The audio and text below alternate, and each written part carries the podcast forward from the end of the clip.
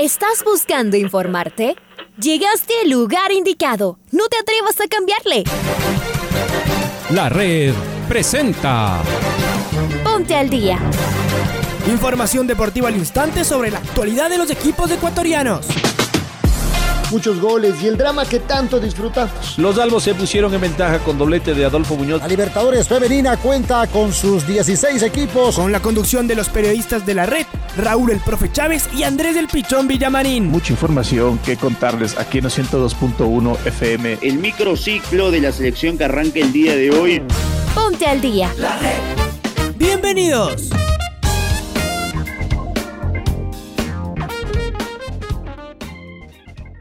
Bienvenidas, bienvenidos al Noticiero del 10, primera edición. Soy Raúl Chávez y les voy a estar acompañando este día, este miércoles 29 de septiembre del 2021. Estamos junto a ustedes para llevarles toda la información deportiva nacional e internacional. El día de hoy estamos en compañía de Leonardo Doran, a quien mandamos un fuerte abrazo. También una mañana fría en la capital de los ecuatorianos, el día que Barcelona jugará eh, su pase a la final frente a Flamengo. El partido será a las 19 horas con 30 minutos. Ya se conoce al primer clasificado a la final del día de hoy entre Flamengo y Barcelona. Se conocerá al siguiente clasificado. Así iniciamos el noticiero al día en su primera edición con los titulares. Barcelona sueña con la final de América. Fabián Bustos confía en la en esta noche frente a Flamengo. Palmeiras eliminó a Atlético Mineiro y es el primer finalista de la Libertadores. El Nacional juega una final esta tarde en Santo Domingo. Liga Deportiva Universitaria está preparando todo para el retorno de sus hinchas. Independiente del Valle se prepara para su partido frente al 9 de octubre. Especialista en pandemia afirma que ya es seguro el regreso a los estadios. Seis clubes jugarán la edición 2021 de la Liga Nacional de Baloncesto Masculino.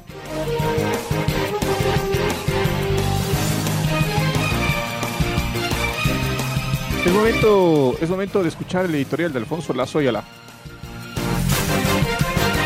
Hoy es el día D para Barcelona y también para el Nacional. Los toreros se juegan una vez más la posibilidad de llegar a su tercera final de la Libertadores. Los criollos tienen el partido más importante del año para seguir en la pelea por el ascenso. Son dos competencias absolutamente diferentes y de trascendencia incomparable, pero en las dos, los partidos de hoy son decisivos. Barcelona contará con sus hinchas en las gradas.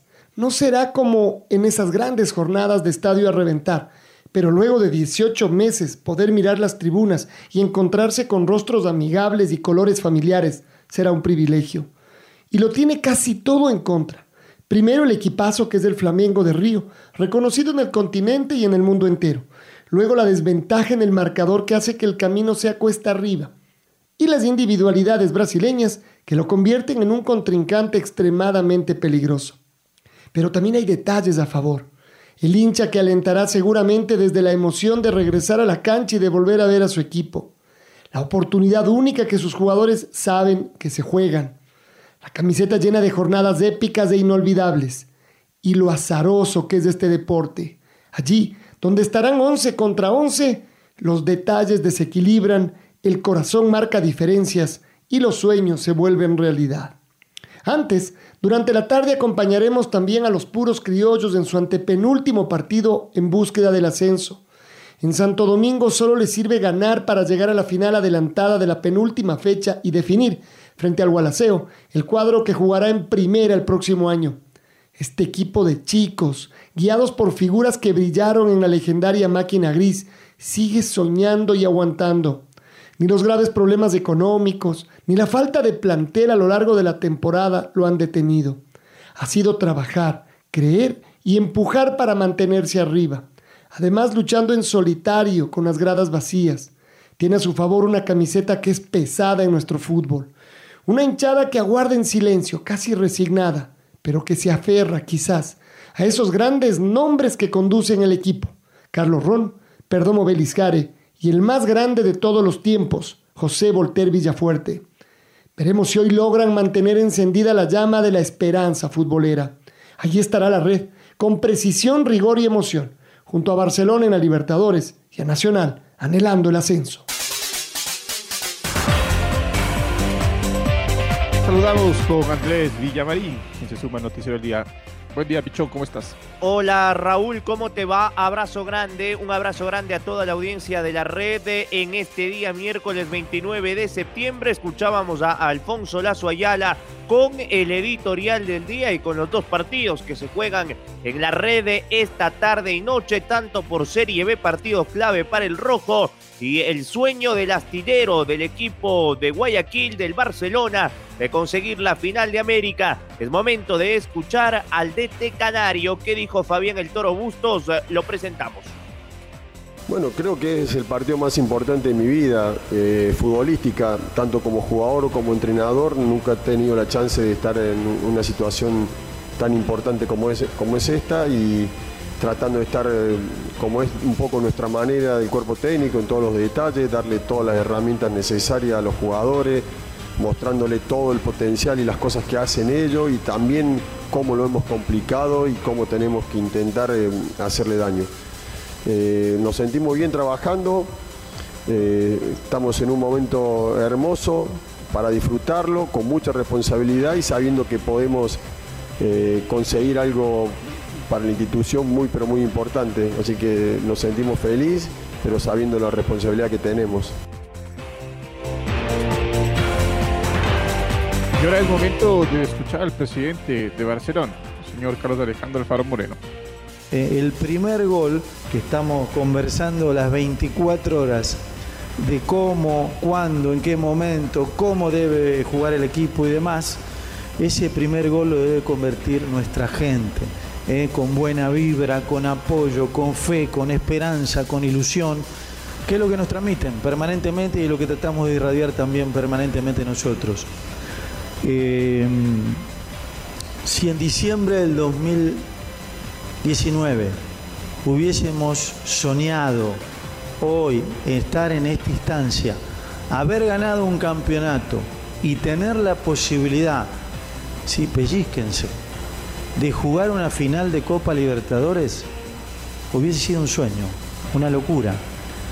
Si después de haber eh, presenciado el sorteo en la fase de grupos hubiésemos mantenido este sueño, también alguno hubiese pensado que estábamos locos. Y a disfrutarlo. ¿ah? Son 90 minutos para soñar con la final de América. Veamos cómo le va al Barcelona. Pero a primer turno, esta tarde en los 102.1 con transmisión en directo desde Santo Domingo. El rojo nacional se juega la vida. Está Carlos Edwin Salas del otro lado porque Ronald de Jesús volvió a las prácticas de esta semana en el Club Deportivo El Nacional y será titular frente al Atlético Santo Domingo esta tarde en la antepenúltima fecha de la Serie B de la Liga Pro. ¿Cómo te va, Chaca? Abrazo grande. Gracias compañeros, saludos cordiales. El Club Deportivo Nacional juega esta tarde a las 15 horas frente al Atlético Santo Domingo por la fecha número 34 de la Liga Pro, Serie B. Ronald de Jesús volvió a las prácticas y será titular hoy frente al Atlético de Santo Domingo. El cuadro militar de última hora inscribió a dos jugadores juveniles, García y Castillo, chicos de 16 y 17 años que estarán en la banca de emergentes del cuadro de los puros criollos. Suerte para Nacional, compañeros, continuamos con más en el noticiero al día.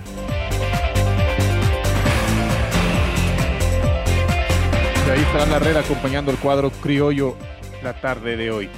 El doctor Esteban Ortiz, quien ha dedicado su conocimiento para explicar la pandemia, aseguró que el regreso a los estadios es prudente. Incluso el galeno piensa que el 30% es un aforo conservador y que incluso podría ser mayor, tomando en cuenta el comportamiento del virus de nuestro país respecto a las medidas adoptadas. Escuchemos una parte del diálogo que protagonizó con el programa Jornadas Deportivas. Por lo tanto, el regreso a los estadios en un lugar al aire libre con un aforo del 30%, definitivamente no habría mejor fecha que la actual para tomar esa decisión. Es decir, es una decisión que hoy por hoy tiene respaldo en el hecho de que debemos ya ver en la pospandemia. Y la pospandemia significa empezar a regresar paulatinamente a nuestras actividades. 30% de regreso a los estadios, yo veo un número sumamente conservador, inclusive yo podría aumentar un poco el aforo como lo han hecho en otros países y no eso no quiere decir que irresponsable que es Esteban Ortiz al decir que se puede regresar a los estadios. Como les digo nuevamente, el virus no es que está esperando el momento para atacar. En este momento la susceptibilidad de la población es pues básicamente muy baja. Es decir, de ese 30% de gente que irá a los estadios, me podría equivocar, pero yo puedo decir que el 99.9% estarían vacunados. Aparte de eso, pues tenemos hasta cierto punto un control a nivel de las puertas, uso de mascarilla y seguramente eh, inclusive en algunos casos certificado de vacunación. Por lo tanto, estamos adelantados a lo que se hace en otros países donde los estadios básicamente están llenos sin el control tan estricto como se lo hace aquí. Por lo tanto, yo creo que el regreso a los estadios hoy por hoy es básicamente eh, fundamental. Cada vez falta menos, cada vez falta menos y hoy ojalá también el hincha de Barcelona en el Estadio Banco Pichincha se comporte a la altura de las circunstancias para el retorno de los aficionados de igual forma en la Liga Pro. Vamos con el presidente de la Comisión Económica de Liga Deportiva Universitaria, el doctor Isaac Álvarez, que habló en la barra de la tribuna. Actualidad de Liga en eh, la palabra de sus máximos dirigentes. Viviendo una situación que es lamentable desde todo el punto de vista cómo se puede hacer, ustedes conocen, lo analizaron la semana anterior, hablar de 12 bajas, no es muy usual, es la verdad, para nada, y diferentes motivos. Entonces, eh, ejemplo, esa lamentable lesión de, José Quintero y peor con esa magnitud tan grande. En el caso de, Moisés, la misma situación, digamos, que también tuvo que ser intervenido. Lo que quizá lamentaremos más fue la situación con el partido con el y, y que no, poda, no pudimos contar para el partido que tú mencionas del último fin de semana con con Johan y bueno, Ayala. En el caso de Johan sabemos el valor que él le da al equipo y, siendo lo más objetivo, no era un partido fácil jugar en Manta, ustedes saben, es una plaza muy difícil, una cancha dura, un equipo también que si, bien está en unas posiciones no muy cómodas en el campeonato, ha dado guerra a todos. No hubiéramos querido ese resultado, pero sumar un punto también en ese estadio nos deja con vida no solo a Liga, sino a todos los que estamos aspirando con llegar a, la final, ¿no?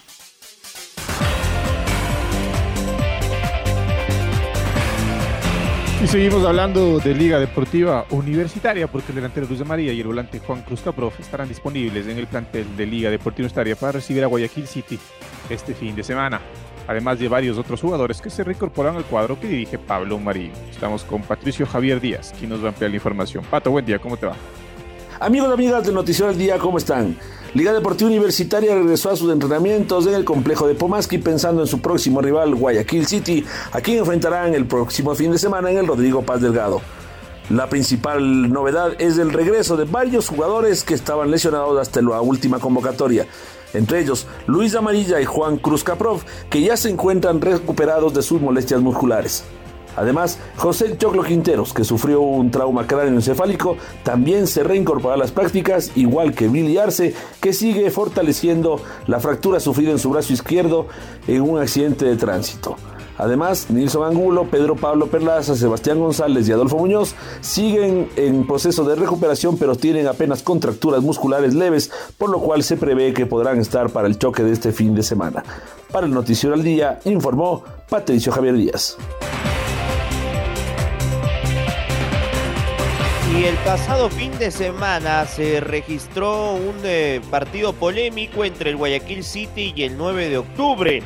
Pulga Vilanes, en conferencia de prensa, el técnico del elenco ciudadano, sostuvo que sus jugadores le habrían manifestado que el árbitro central Carlos Orbe eh, les indicaba que no tiene spray que no les pita las faltas entre tantas cosas porque su presidente no ha pagado, refiriéndose al expresidente del City, el señor Miguel Ángel Or, actual presidente de la Liga Pro. ¿Qué dijeron los jugadores del Guayaquil City? Los escuchamos. A la opinión pública, nosotros, jugadores de Guayaquil City, ante ustedes queremos expresar lo siguiente. El día sábado, durante el partido que disputamos en nuestro estadio, el 9 de octubre, nos quedamos sorprendidos con las reacciones que tuvo el señor árbitro central.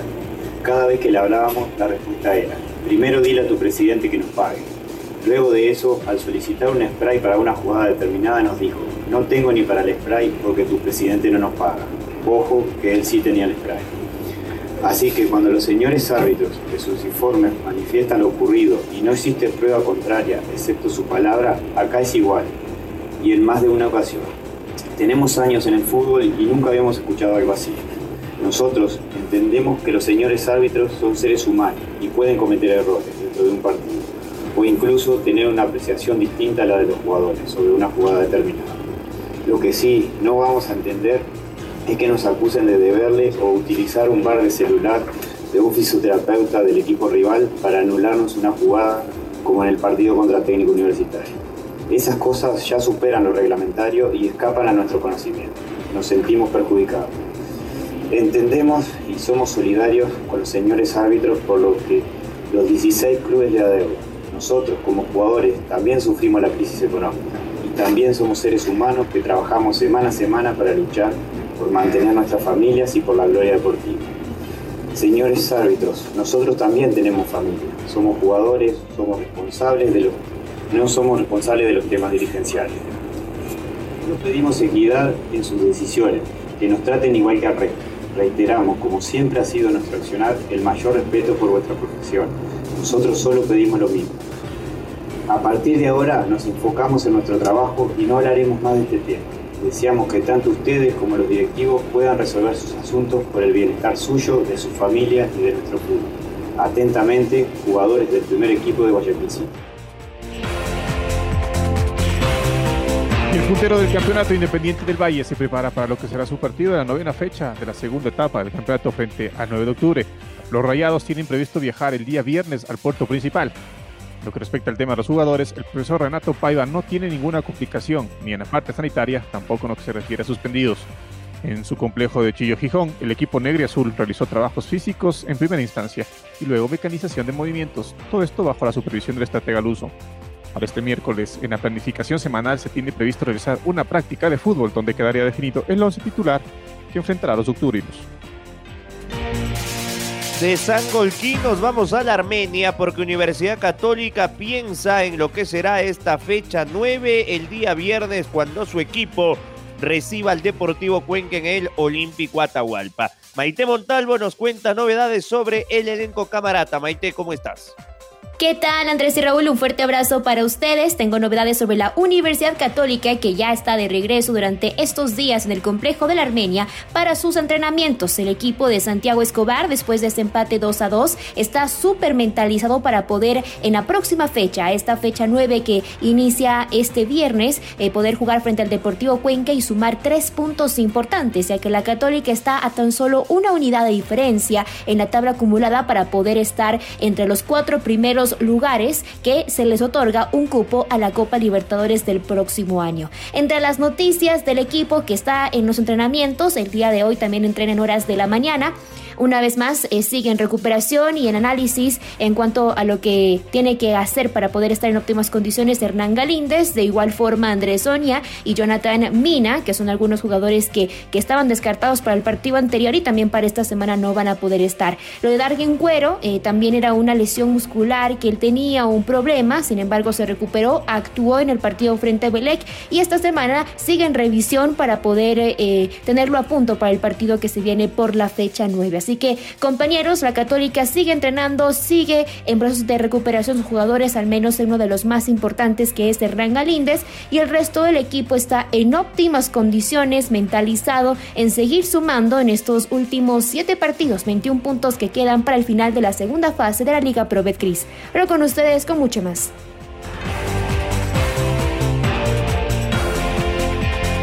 Gracias, Maite. Fuerte abrazo. Palmeiras defenderá el título de la Copa Libertadores al empatar, luego de empatar 1-1 con Atlético Mineiro el día de ayer en Belo Horizonte.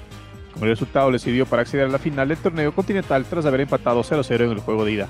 El verdao del portugués Abel Ferreira dejó atrás una poderosa y costosa nómina gracias a una anotación de Dudú al minuto 68, que enfrió el estadio Mineirao, donde ingresaron unas 18.000 personas, tanto de visita le bastó a los paulistas para clasificarse a la sexta final de la Libertadores y para entusiasmarse con su tercera corona en la principal competición de clubes de América, luego de las alzadas en 1999 y el 2020.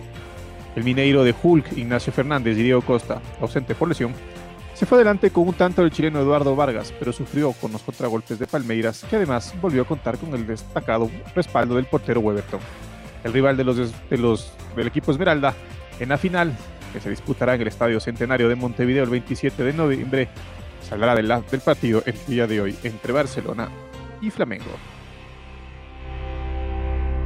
Muy bien, Palmeiras es el eh, primer finalista de la Libertadores. Vamos ahora con actualidad internacional en Europa, porque ayer se llevó a efecto una jornada apasionante en eh, la fase de grupos de la UEFA Champions League. El Ajax le ganó 2 a 0 al Besiktas por su parte.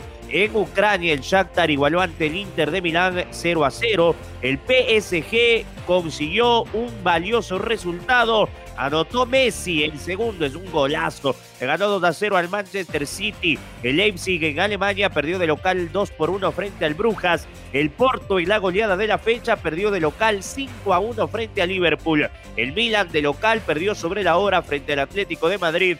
Dos goles a uno. El Borussia Dortmund le ganó al Sporting de Lisboa 1 a 0. Y la sorpresa de la Champions, ni siquiera de esta temporada, sino de muchos años, esta victoria en el Sheriff en el Bernabéu 2 a 1 ante el Real Madrid. Hoy a las 11.45 Atalanta frente al Young Boys, el Zenit frente al Malmo. Mientras tanto que a las 2 de la tarde el Bayern frente al Dinamo de Kiev, Benfica frente al Barcelona, Manchester United frente al Villarreal, Wolfsburgo frente al Lille, Wolfsburgo frente al Sevilla y el partidazo a las 2 de la tarde entre la Juventus y el Chelsea.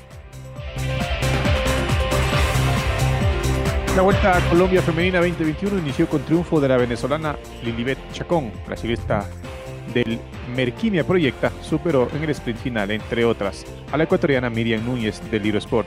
En el cierre de la primera etapa, la tricolor terminó cediendo varios lugares y se ubicó en el séptimo escalafón de la clasificación general. Estamos con Marco Fuentes, nos va a la información. Marco, buen día, ¿cómo te va? ¿Qué tal Andrés, Raúl, amigos, amigas? Qué gusto saludar con ustedes a esta hora a través eh, de la red. En efecto, el eh, día de ayer inició la Vuelta a Colombia Femenina en su edición 2021, evento que tiene a la ecuatoriana Miriam Núñez como integrante del equipo Libro Sport, defendiendo el título conquistado en la edición 2020.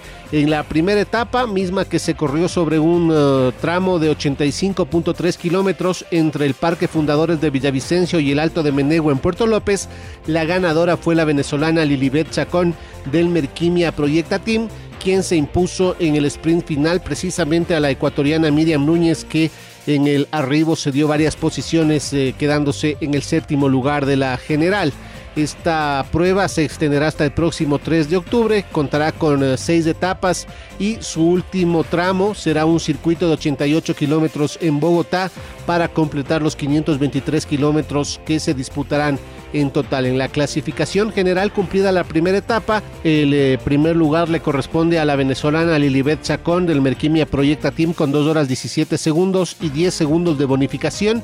El segundo puesto fue para Aranza Villalón de la Vinal Carmen de Viboral con 2 horas 17 segundos y 6 segundos de bonificación. El podio lo completó la colombiana Lina María Rojas del RCN TV Tour Nativa con 2 horas 19 segundos y 4 segundos de bonificación. Con respecto a la actual campeona y defensora de este título en 2021, hablamos de la ecuatoriana Miriam Núñez, la ciclista del equipo Liro Sport del Faro, quedó en el séptimo lugar de la general con 2 horas 19 segundos, ubicándose en este arranque a 2 segundos de la líder de la clasificación. El día de hoy esperamos por la segunda etapa y por supuesto estaremos pendientes de cómo sigue el recorrido de Miriam Núñez en su defensa del título. Esto es lo que les podemos informar a esta hora. Amigos, amigas, un abrazo grande, manténganse en sintonía de la red. Ahora ya estás al día junto a nosotros. La red presentó. Ponte al día. Informativo completo sobre la actualidad del fútbol que más nos gusta, en donde estés y a la hora que tú quieras. Quédate conectado con nosotros en las redes de la red. Síguenos como arroba la red Ecuador y no te pierdas los detalles del deporte minuto a minuto. Escúchanos en vivo en TuneIn y en los 102.1 FM en Quito.